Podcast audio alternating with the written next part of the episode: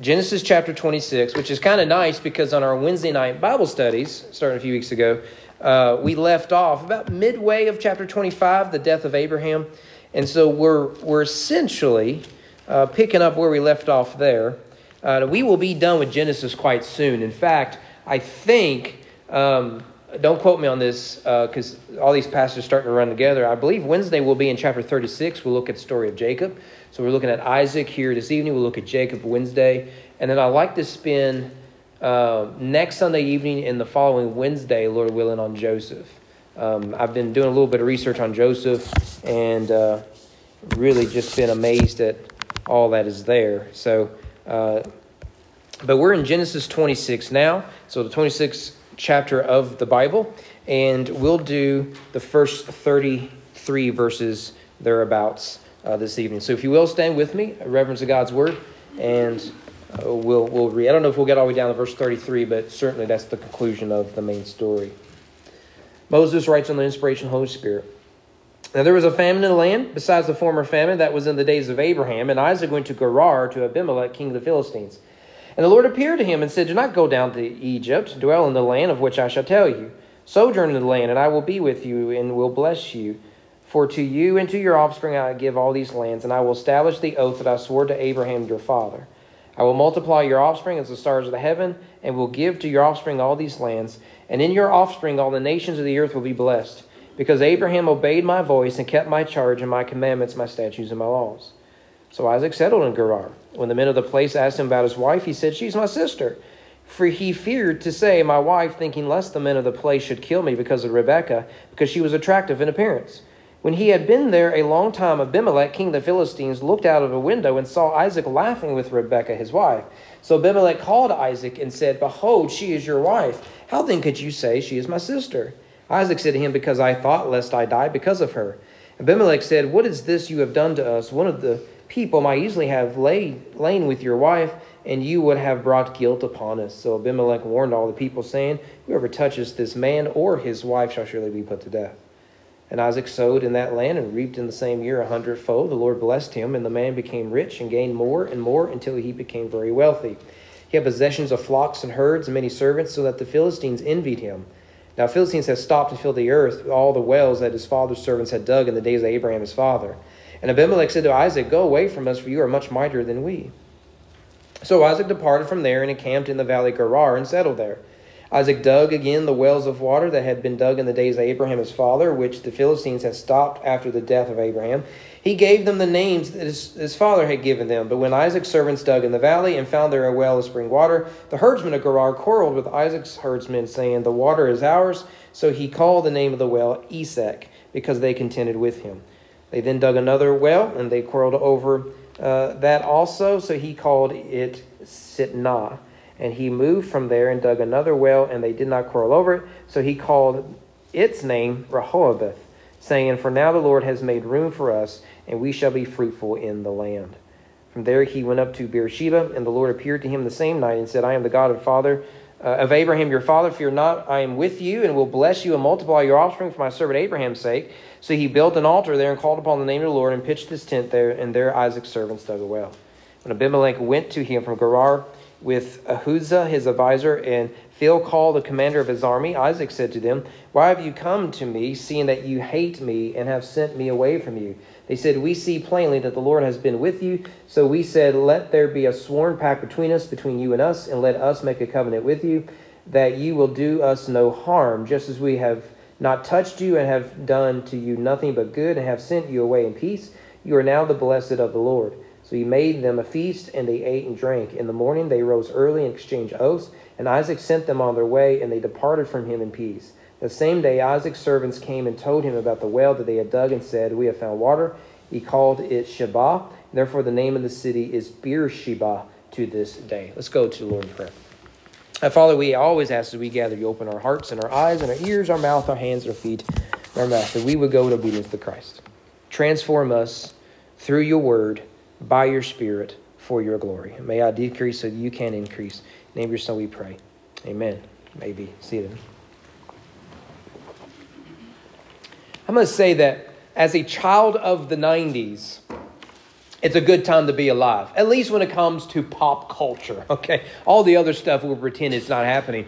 But it is a good time to be alive. After all, I am in constant state of nostalgia, right? What was cool back in my day is still cool today, right? I mean, think about it. All the major, the biggest movies out there right now are comic book movies. And back in my day, comic books weren't the coolest thing. They, they had their moment in the sun, but the comic book crash in particular in the 90s meant no one was reading comics. And, and really, even whenever comics were cool, they were there as an investment, not for uh, entertainment. But now, comic books and comic book characters are cool. For example, an example an example, an example, and another example, and another example, and another example. Here's another example, here's another example, and more, and more, and more, and more, and more, and more. And here's some another one, and we'll just stop right there, right?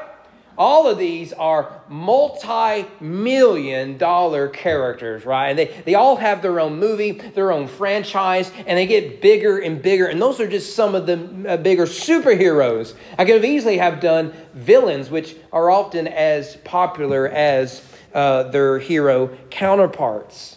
We could add not only are comic books now cool and superheroes cool, but there's other things like Sonic the Hedgehog is cool again, right? Now look, the Sega invented Sonic as, as, as someone, uh, as, as a rival to Mario and Luigi, who themselves are cool now, right? You know, and, and so you can still play Sonic the Hedgehog games and, and watch Sonic the Hedgehog movies. By the way, the sequel is coming out soon, and I'm sure it'll star Jim Carrey like the other one, right? And Mario and Luigi, you're still doing all the Mario Karts and the Mario games and all of all of that sort of stuff. Even Zelda's cool now, right? Uh, if you don't know what this is because you didn't have a happy childhood, I had my, my son go back and play the first Zelda. He was appalled, but he loves the, uh, the, the character. And, and he could tell me all about Zelda and Link and the princess and all this sort of stuff. Not that I care. All I care about is I remember the first game when it came out. It was cool. It's terrible now, but it was cool back then. And what was cool then is still cool now. Well, that's movies and games. We could even do music, right? In fact, I can give you the perfect example of how what was cool back then is still cool, tongue in cheek, even now. You can buy tickets right now to, to Rupp Arena in Lexington, and you can enjoy a, a, a time of nostalgia. It features the one and only New Kids on the Block.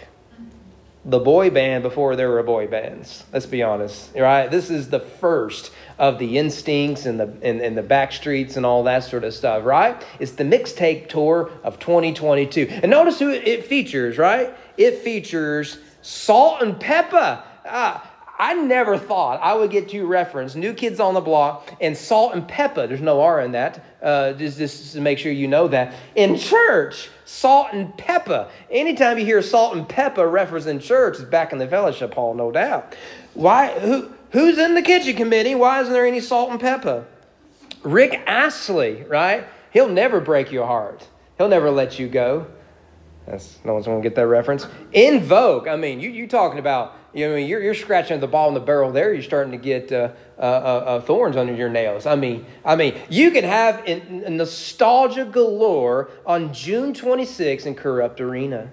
Or we could go, and I won't have a picture of this because I'm a Christian, but we could go back to the Super Bowl of 2022 halftime show. You remember who it, who, who it, it was on there? no one who's cool anymore, right? Right? It was all nostalgia. It was Dr. Dre, guess who's back? It was Snoop Dogg. That is an American mistake. It, it had Eminem. He's still around, right? It, it had uh, Mary, J, Mary, Mary J. Blige. Uh, 50 Cent, who thought he was a bat or something hanging upside down. Right? I remember my, my, we were here at church, and man, my wife texted me. She goes, the, the, the, the halftime show is about to come on, thinking because, you know, this was 90s culture, and I remember all these artists. think that's why I'm not all that eager. Like these, if you're going to be a hip hop mogul, right? Once you're not cool, let it go, right? Just produce music, don't sing anymore, right? And, and these guys are largely past their prime. Nevertheless, you see there. In fact, I think we can all agree the best halftime show ever, ever in history, we would all agree on this because Baptists never disagree on anything, came in 2001 My wife and I have been dating a little over a year by then, and I think it was our first Super Bowl we ever watched together. It featured, of course, Britney Spears, NSYNC, and Aerosmith. I mean, we can agree on that, right? The best one ever, and uh, no one would ever suggest otherwise. So, what was old is now new again. And there's good reason for this, right? In Hollywood, sequels are easy to sell. You, you, have already developed characters and there's an attachment to them. And so, if you like the first movie or the first season of the show, whatever, there's already an audience built in. And with the streaming wars, it is easier to sell universes and, and sequels and familiar uh, uh, characters and story arcs than it is to, to come up with something creative. And so, what we have is this cycle, right? Uh, uh how many more Batmans do we need uh, before we, we discover? Uh, you know who it is that, that killed his parents how many more spider-man reboots do we need in fact we're talking about rebooting the other spider-man reboot right? Remember it. So the second Spider-Man, Andrew Garfield Spider-Man, was a reboot of the first Spider-Man. No one liked it, so they rebooted the second Spider-Man, which was a reboot of the first. But then in the third version of the Spider-Man, they brought back the first two reboots, and everyone liked them now. So now they're wanting to reboot the second reboot uh, because they didn't get to finish the reboots, right? And it'll make a billion dollars too, right? These things require a little bit of creativity but they sell. So what is old is now new. If you read this passage with me, you're probably thinking, preacher, this, this sounds familiar. Sort of like what we saw this morning in Matthew 15, isn't it? This, this sounds familiar. The details sound a little different, but the overall arc is very similar. In fact, I, I think we could title this, right? If this were a movie, I think we would title it The Patriarch the Patriarch 2, rather, right? It's a sequel. The Sins of the Father, right? That would be the subtitle. The Patriarch 2, The Sins of the Father. Because what it is we have here is Isaac, he does the same thing essentially what his father does. But through that narrative, we discover some things about God that, that Isaac discovers and that we can apply to our lives. The first is promise. This is what it is that we, we are looking for here. And what it is that we find is that Isaac turns into his father. And that is the fear of every adult ever right? And it is inevitable that you will become like at least one of your parents. Someone this morning, mom and dad were here, my sister and niece and nephew, and, and someone, you know, standing next to my mother, someone says, You look just like her. Like, yeah, but I'm turning into my father.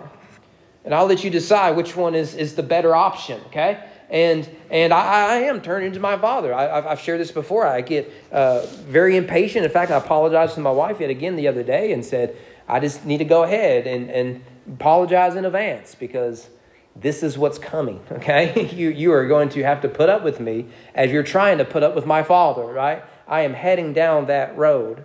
And, and that is what Isaac does here is the sins of the father now tempts Isaac. See if this story sounds familiar in these opening verses. A Jewish patriarch wants to flee to Egypt because of a famine in Canaan. Does that story sound familiar? That plot line sound familiar?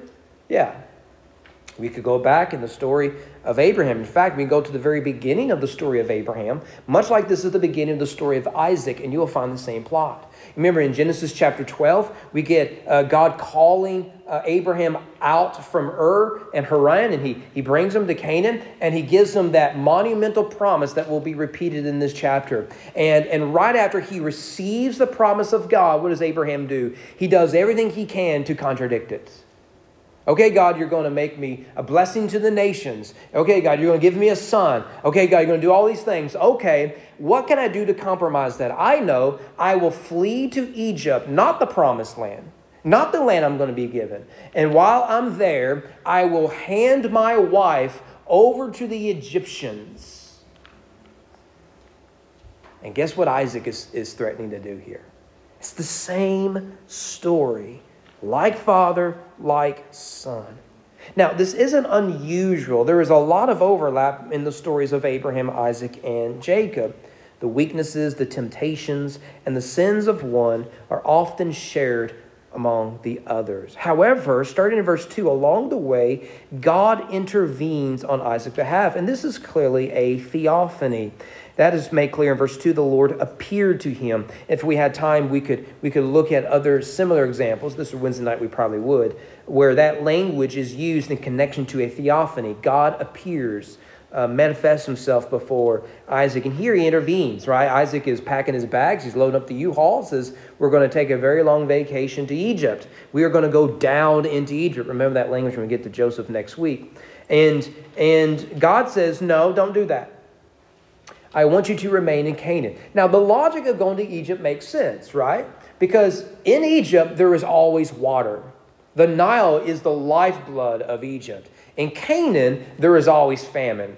And so, when there isn't a sufficient amount of water, and if you're raising sheep and everything else, you have to have water, then your best option is to go down into Egypt. But God says, don't do that. He intervenes. In verses 3 to 5, he, he returns, Isaac returns to the covenant of blessing that, that, that had been given to, to Abraham. So, Isaac here listens. And notice he, he is told to sojourn in the lands. That language will appear later as, as Isaac goes from one well to another, one land to another. He is told to, to sojourn. And this is the land given to Abraham, Isaac, and Jacob. It is not to be Egypt. So, in a nutshell, God calls on Isaac to trust in his promises, even amid famine, and struggle. Notice what God does not say is, look, if you'll stay here, I'll solve all your problems. Rather, he says, if you will stay here, the promises I gave to your father will be given to you at my timing and in my way. So, just as Abraham had to wait patiently with faith for the coming of Isaac, so too Isaac will have to wait and struggle in a desert during a famine for the water to come. So, what we see here then is that economic and emotional suffering does not mitigate the blessing of God. Isaac is blessed of God, as this theophany demonstrates. And yet, amid that suffering, or amid that blessing, is great suffering. His family will suffer. His wife will suffer. His crops will suffer. His domesticated animals will suffer. But if he will wait on the Lord, the promises are clear. And so for the, for, for the patriarchs, patience and faith go hand in hand. And that is true not just for them, it is equally true for us. And so Isaac stands before his tree, doesn't he? He must make a choice.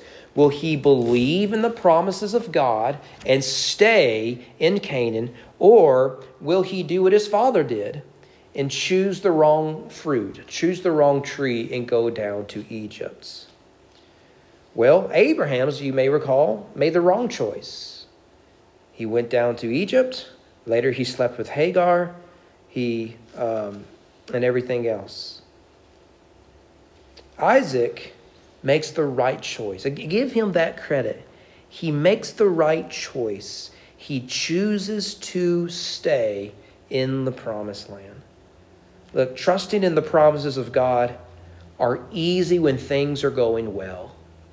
But when times turn tough and stress levels rise, doubts arise, but suddenly what we often do is we jump to conclusions that God can't be trusted. This is a frustration I've seen in nearly 20 years of ministry.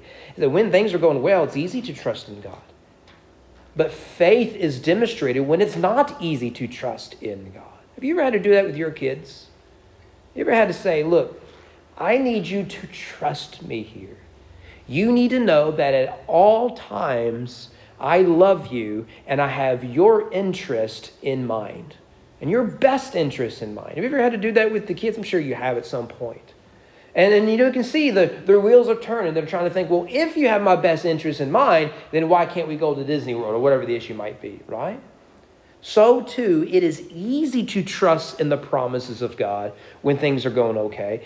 It's a, it's a test of faith when they aren't going as well. Here, Isaac chooses to stay. So we see the promise made in the first few verses. Then we see the presence of God in verses 6 to 16, or really even beyond that. Notice in verse 6 initially, Isaac settles in Canaan rather than migrating to Egypt where there is sufficient water for his sheep and family. So Isaac settled in Gerar, is what verse 6 says. Now, Gerar is the same location where Abraham had conflict with Abimelech, who's the king of Gerar, really the king of the Philistines, right? And we spent some time on King Abimelech, and, and there is some debate regarding this Abimelech. Is it the same guy as Abraham had dealt with, or is it a different guy? And either option is very real and possible. If you think it's the same guy, I would point you to some evidence that later uh, his, his commander has the same name as the one that Abraham encountered, right? Um, however, it could be a different Abimelech, right? After all, at this time, kings would often adopt the same name. Like we may have Mr. President, right? If I were to say Mr. President, well, there's like four or five living presidents now who still receive that title and really goes all the way back to George Washington, who didn't want to be called His Excellency, as John Adams wanted him to be called. Mr. President was more, were more, was more simple and less monarchical. And so you could say Mr. President applies to all the presidents. I think we're on 45, 46, something like that. So, so, so uh, back then, Abimelech could have easily have been a title of the king. It just means my father is king, right? And so it's possible that this Abimelech is the son of another Abimelech whose father had the title of Abimelech and so on and so forth. Well, either way, we, we the, the, the similarity of name, or really the matching of the name, is on purpose. If you couldn't tell by the plot, the repetition of its characters is on purpose, right? Moses wants you to see this is essentially the same story. And the question is will Isaac trust not just in the promise of God, but will he lean into the presence of God? Now, notice, though he doesn't commit the same sin of Abraham fleeing to Egypt, he will commit the same sin of his father by trading off his wife to Abimelech. That starts there in verse 7. Uh, when men of the place, that's in Gerar, asked him about his wife, he said, She is my sister. For he feared to say, My wife, thinking lest the men of the place should kill me because of Rebekah, because she was attractive in appearance. This reads almost verbatim of what Abraham did with Sarah in Egypt and later with the Philistines and King Abimelech. So, like Abraham, Isaac passes his wife off as his sister. Now, you remember, Abraham justifies it as saying, well, we kind of are siblings, right? Um, and Isaac could, could say, well, we kind of are related. I mean, we are cousins. But no, he, he is wanting them to know we are full blooded. She is my sister. And the rationalization is, I don't want to be hurt. I don't want to be killed. I don't want some guy to come in and threaten my life because of the beauty of my wife. Now, now I think there's a few things to, to point out here. One is it's it's a reminder of the Jewish hesitancy to go into the city. We talked about this Tower of Babel, right? The city is where bad people are. And one of the things that stuck out to me is the similarity we have here with something like Sodom and Gomorrah. What is that story? It is where Lot is hospitable to what appear to be men. They're angels, but, but they, they're, they're described as men. And, and in his effort to be hospitable, the people of the city come to take them by force. And we see a hesitancy from both Abraham and Isaac that when they enter to the city, there's a presumption that my wife is in danger. And when she's in danger, now I'm in danger. They will harm me to get to her. The safest way to protect her and the best way to protect her is to not show our marriage certificates, to, to put our rings in our baggage or leave them at a home just in case. Well, I don't know if we're supposed to see that connection or not with Sodom, but, but it, is, it is striking that the honesty in which the Bible uh, describes the insatiable lust of men, I think is something that we should be honest about ourselves. This is why taming men is one of the highest priorities of a functioning society. And that's one of the problems with feminism is that it is played into the lust of men by saying, hey, we can be just like you. Let me tell you, ladies, you can't. Nor do you want to be like men. What, the, what tames a man is domestication. He's got to win the girl. He's got to work for her, provide for her, protect her. And when a society undoes that, what you get is you feed into this insatiable lust. But nevertheless, so so so it moves on to verse 8. It isn't long before King Abimelech discovers it's all a ruse. And this language is interesting. Remember, Isaac's name means laughter. Because Abraham and Sarah laughed when the promise was given to them. And he is caught laughing with Rebekah. And it's the same word used to describe Sarah and Abraham laughing over the promise of, of Isaac. And so, so, um, and so on the one hand, well, this makes sense. Brothers and sisters laugh. Of course they do, right? I had some laughs with my sister today, and uh, my brother and I will call. We'll say a few jokes and, and whatnot. Of course, siblings laugh. Uh, when you're growing up, they rarely laugh together, but it will come. Parents, it will come. Um, but the way couples laugh with one another is very different. I mean, I've told you before, my favorite person to make laugh in this world is without a doubt my wife. She's heard all the jokes, right? And usually when I tell a joke, she's she gives the uh, the wife grin like, "You tried," you know. You know, it's, it's you tried. You're, I, I didn't marry you for your sense of humor. In fact, I don't know. You're not tall, dark, and handsome, so I don't know why I married you. But but when she does laugh, she has this this laugh that is that just I just love. I really do do do do love that. And and the way couples laugh is different than the way siblings laugh. We know this.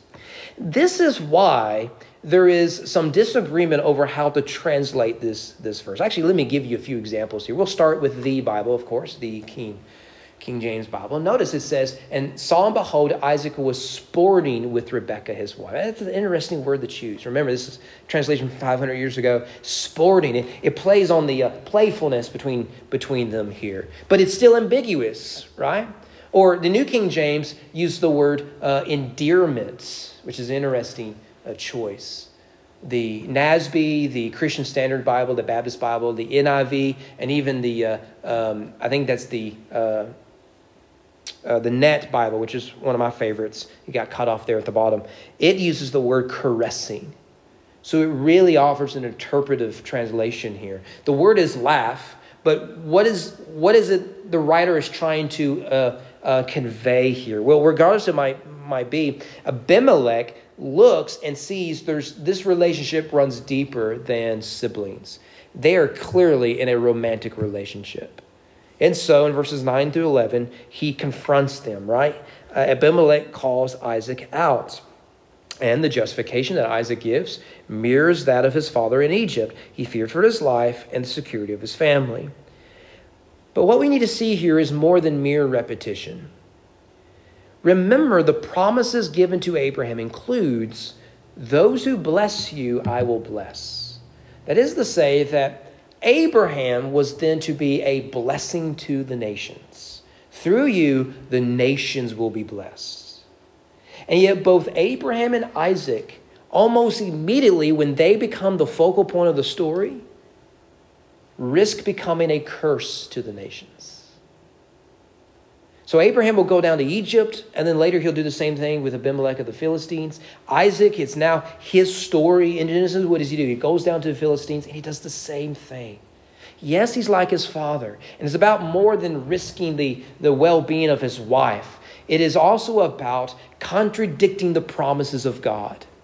He is called to be a blessing to the nations. Instead, he is bringing a curse upon them because if someone takes Rebekah, who is a necessary component of the promise, then cursing will come upon them. And Abimelech knows this. And so what we end up getting is the nations have to rebuke the people of God. I'm glad that doesn't happen anymore, right? Whenever the nations or the culture has to call out the church for inappropriate behavior, for tolerating things it shouldn't tolerate or, or having a hypocrisy here and there. Like we should receive that as a very strong rebuke in the way that we, we see it here with Abraham and Isaac and later Jacob. We are called to, to be an example to the nations, to be a blessing to the nations, but too often that role gets flipped.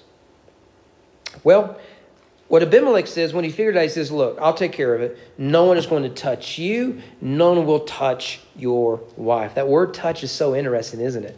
Because that is what Eve feared the most. We shouldn't even touch of the fruits, because the day in which you touch of it, you will eat of it.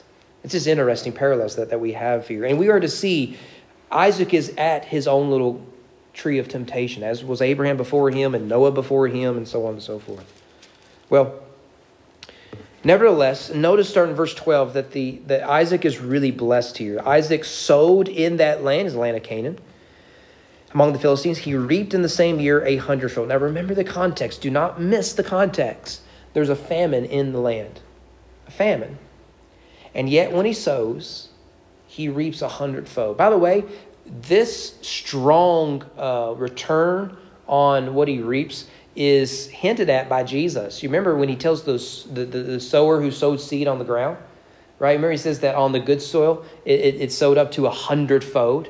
He may be referencing this story. Right? This is miraculous. We should see it as miraculous. This is, this is not something that happens normally. It really is the, the divine work of, of God. But regardless, the Lord blesses him.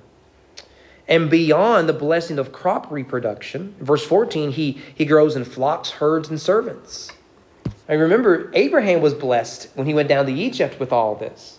Isaac stays in obedience to God, and he's blessed with all of this. Clearly, the Lord is good to Isaac despite his failures. That's, that's the real amazing part, isn't it? Don't, don't overlook that part. Not only is there a famine physically, there's a famine spiritually in Isaac. And yet God blesses both. He allows the crops to grow, and he blesses Isaac, though he is a man of many failures.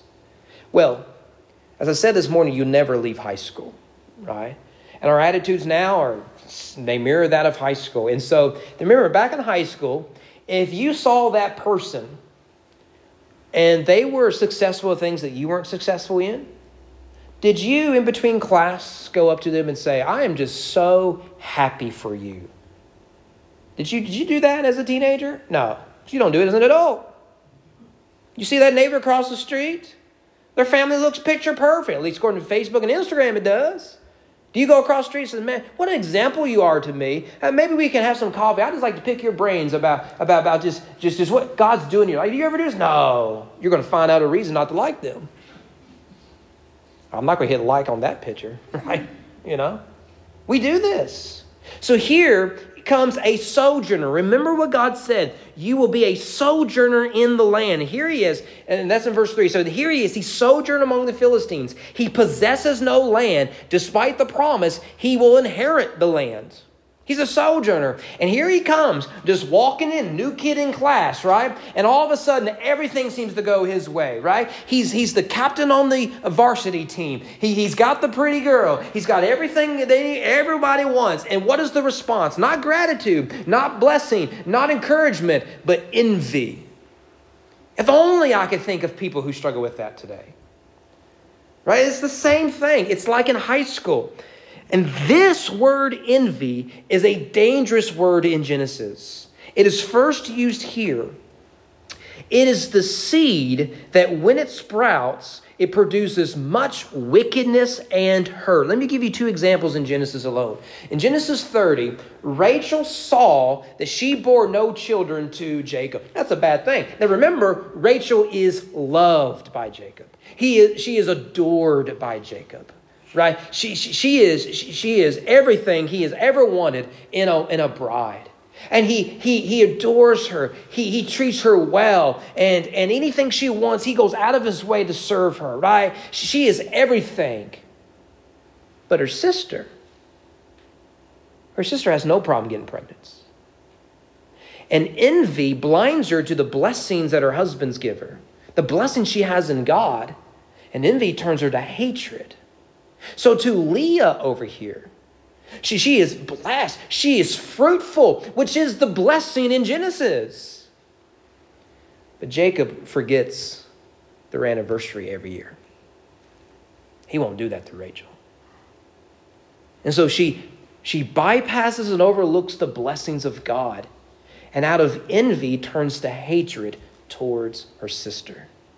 See, we are to see in Rachel and Leah the same heart wickedness we see in all the siblings in Genesis. Cain and Abel, we've talked about this on Wednesday nights. Cain and Abel, uh, Ham, Shem, and Japheth, uh, Isaac and Ishmael, uh, uh, uh, Jacob and Esau, Joseph and his brothers, right? It's the same sort of thing that now lies not just in brothers, but now in sisters. They, they, they overlook the blessings of God, and envy feeds their, their bitterness, their hatred, their anger. So, this is a real problem. The Philistines, they envy Isaac. It's not fair, they say. I'm glad we don't use that language anymore. It's not fair. So, what do they do?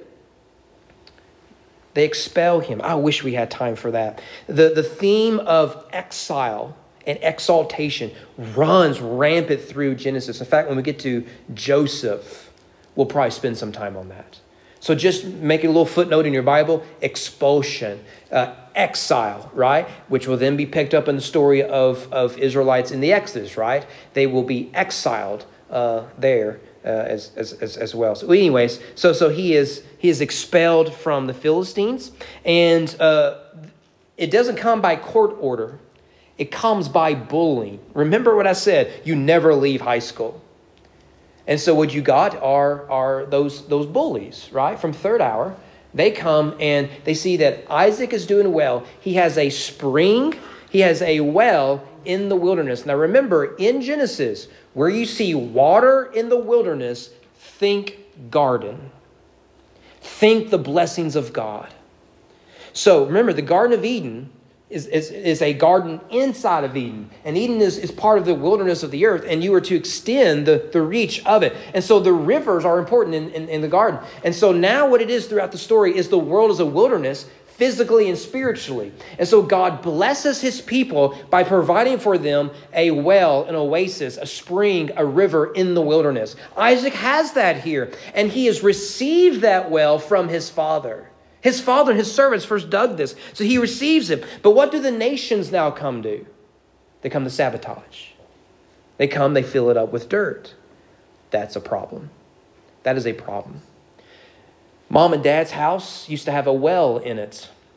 And for years, it was a big hole in their backyard. If you could dig down into that old well now, you would find at least 100 dozen baseballs.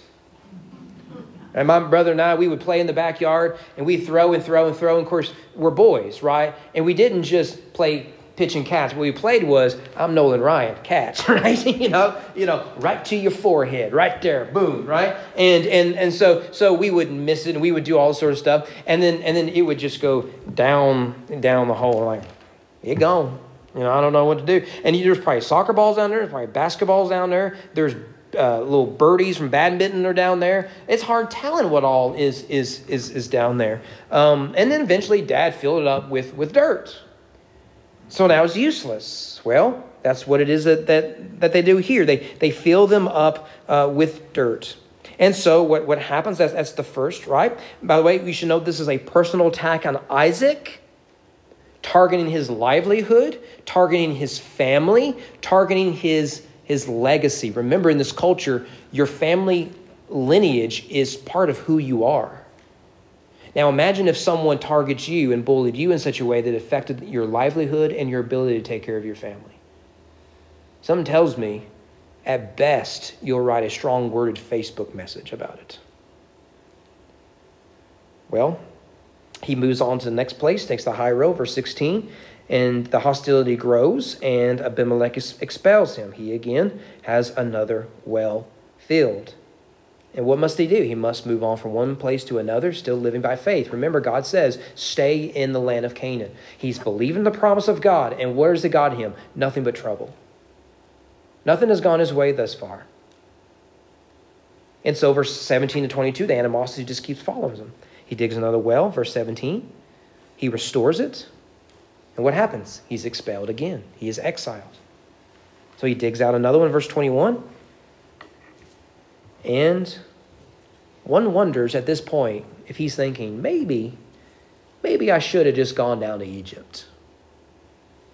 That would have been easier. Finally, verse 22, he digs another well, and no one quarrels over it. Each of these wells, he gives a name. The name is basically given in the verse, contention and whatnot. Here, he names Rehoboth, which can mean wide roads, wide streets, or it can mean wide open spaces. Yeah, right? That's what it means. Wide open, wide spaces. This moment does matter in the story. This sojourner has planted a new home that neither wickedness of the nations nor natural disasters will affect. Don't miss that detail. This is so good, right? Because, like his father before him, Isaac is proven to be a soldier and Everywhere he goes, he finds hostility. Remember what the promise of Genesis 3:15 is. The seed of the woman will have enmity with the seed of the serpent. And what has Isaac found? He is the seed of promise. He is the offspring of promise, the son of promise. And what has he found? Nothing but enmity, nothing but hostility. And he, it's, it's, he, don't go down the Egyptian, you're going to find hostility there. So he goes to the Philistines. What does he find? Hostility, hostility, hostility, hostility. Finally, finally, after all this frustration, he finds a place. He, he builds a well. He finds water in the wilderness. He finds a garden. He plants a home. Here, the Lord blesses blesses him in a place where neither natural disaster or human wickedness will affect him. He has been blessed with wealth, land, and property. He is found an oasis in the wilderness. This is a makeshift Eden. In fact, that's what the language wants us to see. Notice again, verse 22. He moved from there, dug another well. They did not quarrel over it. He called his name um, Rehoboth, for now the Lord has made room for us. He, he has opened up the road for us, wide open spaces. Notice the language we will be fruitful. That takes you all the way back to the garden, doesn't it? Here, you will be fruitful and you will multiply. That language is not accident. And this Eden is confirmed starting in verse 23 with the presence of God. From there, he went up to Beersheba and the Lord appeared to him. Same language that we saw in verse 2. It's a theophany, it's the second theophany in the story. And he said, I am the God of Abraham your father. Fear not, for I am with you, and I will bless you, and I will multiply your offspring for my servant Abraham's sake. So he built an altar there, called upon the name of the Lord, and pitched his tent there. And there Isaac's servants dug a well. You see the garden? You see the themes? You see, the first theophany, you remember that God would walk with Adam and Eve in the cool of the day. Here, God appears at, in the evening time in the cool of the day. And in, if the first theophany was to affirm God's promises to Isaac, the second theophany affirms God's presence with Isaac. Even in famine, even in strife, even in frustration, even in doubt, God assures Isaac he will not be abandoned. I think one of the things that may be helpful here is for us to understand the difference, at least in theological terms, between the transcendence and the immanence of God. That's a fancy way of saying that the transcendence of God is usually what we think of God. That is, that God is on his throne up there. He's way over there. You can't even reach him, even if you build a large tower, we learned last week. That is the transcendence of God. He is greater than, than us. He is beyond us. He is over us. He is, he, is, he is way above us. That is God's transcendence. And, and if, if, if we're not careful and we allow that view of God to be the, the only view of God, we, we, we, we imagine a God who remains distant. He isn't interested in not just the affairs of the world, but my affairs in this world. And so, so, so we keep God at a distance. He's not worried about us, and we shouldn't worry about him. That sort of deism is prominent in our world today. But in the Bible, though that is true, and God, God exercises his lordship over the earth and he sits upon his throne, right? The Bible portrays God not just as transcendent, but also as immanent. This is to say that though God is there, God is also here. God is in control of all things. God is also with his people. Both are true in the Bible. And we should see God's immanence as demonstrated in the story of Isaac here as good news. First of all, it is a source of grace. Psalm 27 says, Hear, O Lord, when I cry aloud. Be gracious to me and answer me. You have said, Seek my face. My heart says to you, Your face, Lord, do I seek. Hide not your face from me. Turn not your servant away in anger. O you who have been my help, cast me not, forsake me not, O God of my salvation. For my father and my mother have forsaken me, but the Lord will take me in. What is he crying for there? Grace. God's grace. He says that God's grace is only possible not just if you are Lord over all, but you are Lord near me. It is good news also, not only because it is a source of grace, it is a source of answered prayer. Again, Psalm 55 Give ear to my prayer, O God. Hide not yourself from my plea for mercy. Attend to me and answer me. I am restless in my complaint and I moan because of the noise of the enemy, because of the oppression of the wicked. For they drop trouble upon me, and in anger they bear a grudge against me. Sounds like Isaac could have written that, not David. Hear my prayer. God hears our prayers because He is immanent towards us. This is a source of comfort for us. Where shall I go from your spirit? Where shall I flee from your presence? If I ascend to the heaven, you are there. If I make my bed in Sheol, that is the grave, you are there. If I take the wings of the morning and dwell in the uttermost part of the sea, even there your hand shall lead me, your right hand shall hold me. If I say, Surely the darkness shall cover me, and the light about me be night, even the darkness is not dark to you. And then it cuts it off there. You, you can see the point. The night is bright as the day, for darkness is as light with you. You see, you see what great comfort that is? By the way, some of us have to learn this the hard way, like Jonah, who imagine a God who's in the distance, who only responds with judgment towards Gentiles and grace towards Jews. And so when God says, I want to extend grace to those people, Jonah tried to flee from God's presence. And what he found is God will come down to Sheol. Read Jonah 2, it's the language he uses. I sunk into Sheol, the, the belly of the sea monster, and you found me. I can't run. I can't hide. So God's presence, Isaac learns, is an act of grace. He was a failure. He made big mistakes and he was a sinner. Yet here comes God reconciling with sinners. He's a man of constant sorrows, we could say. What does God do? He answers his prayer. My promises are assured. My presence is always with you. And he gives them great comforts. Do not respond with envy with greater envy and bitterness. Move forward, trust in the promise of God, and know I will never leave you. Well, I think it's obvious where how we make a connection to Jesus, isn't it? Isn't this why John will say that the Word, the Logos, became flesh and tabernacled among us? We beheld His glory, the glory of the only Son. Isn't this why when the angel came to Mary and says, You will name him Jesus, for he save his people from his sins, and you will and we will call him Emmanuel, God with us. And what is it that we have in Christ? Grace. We sang it this morning, didn't we? God's grace. Grace that is, that is greater than all of our sin. And in Christ, do we not have an answer to our prayers? Our great high priest who ever makes intercession for us, if we would cry out to him, and do we not have comfort? Why? Well, the writer of Hebrews to tell you tell us why. Because he told us, I will never leave you or forsake.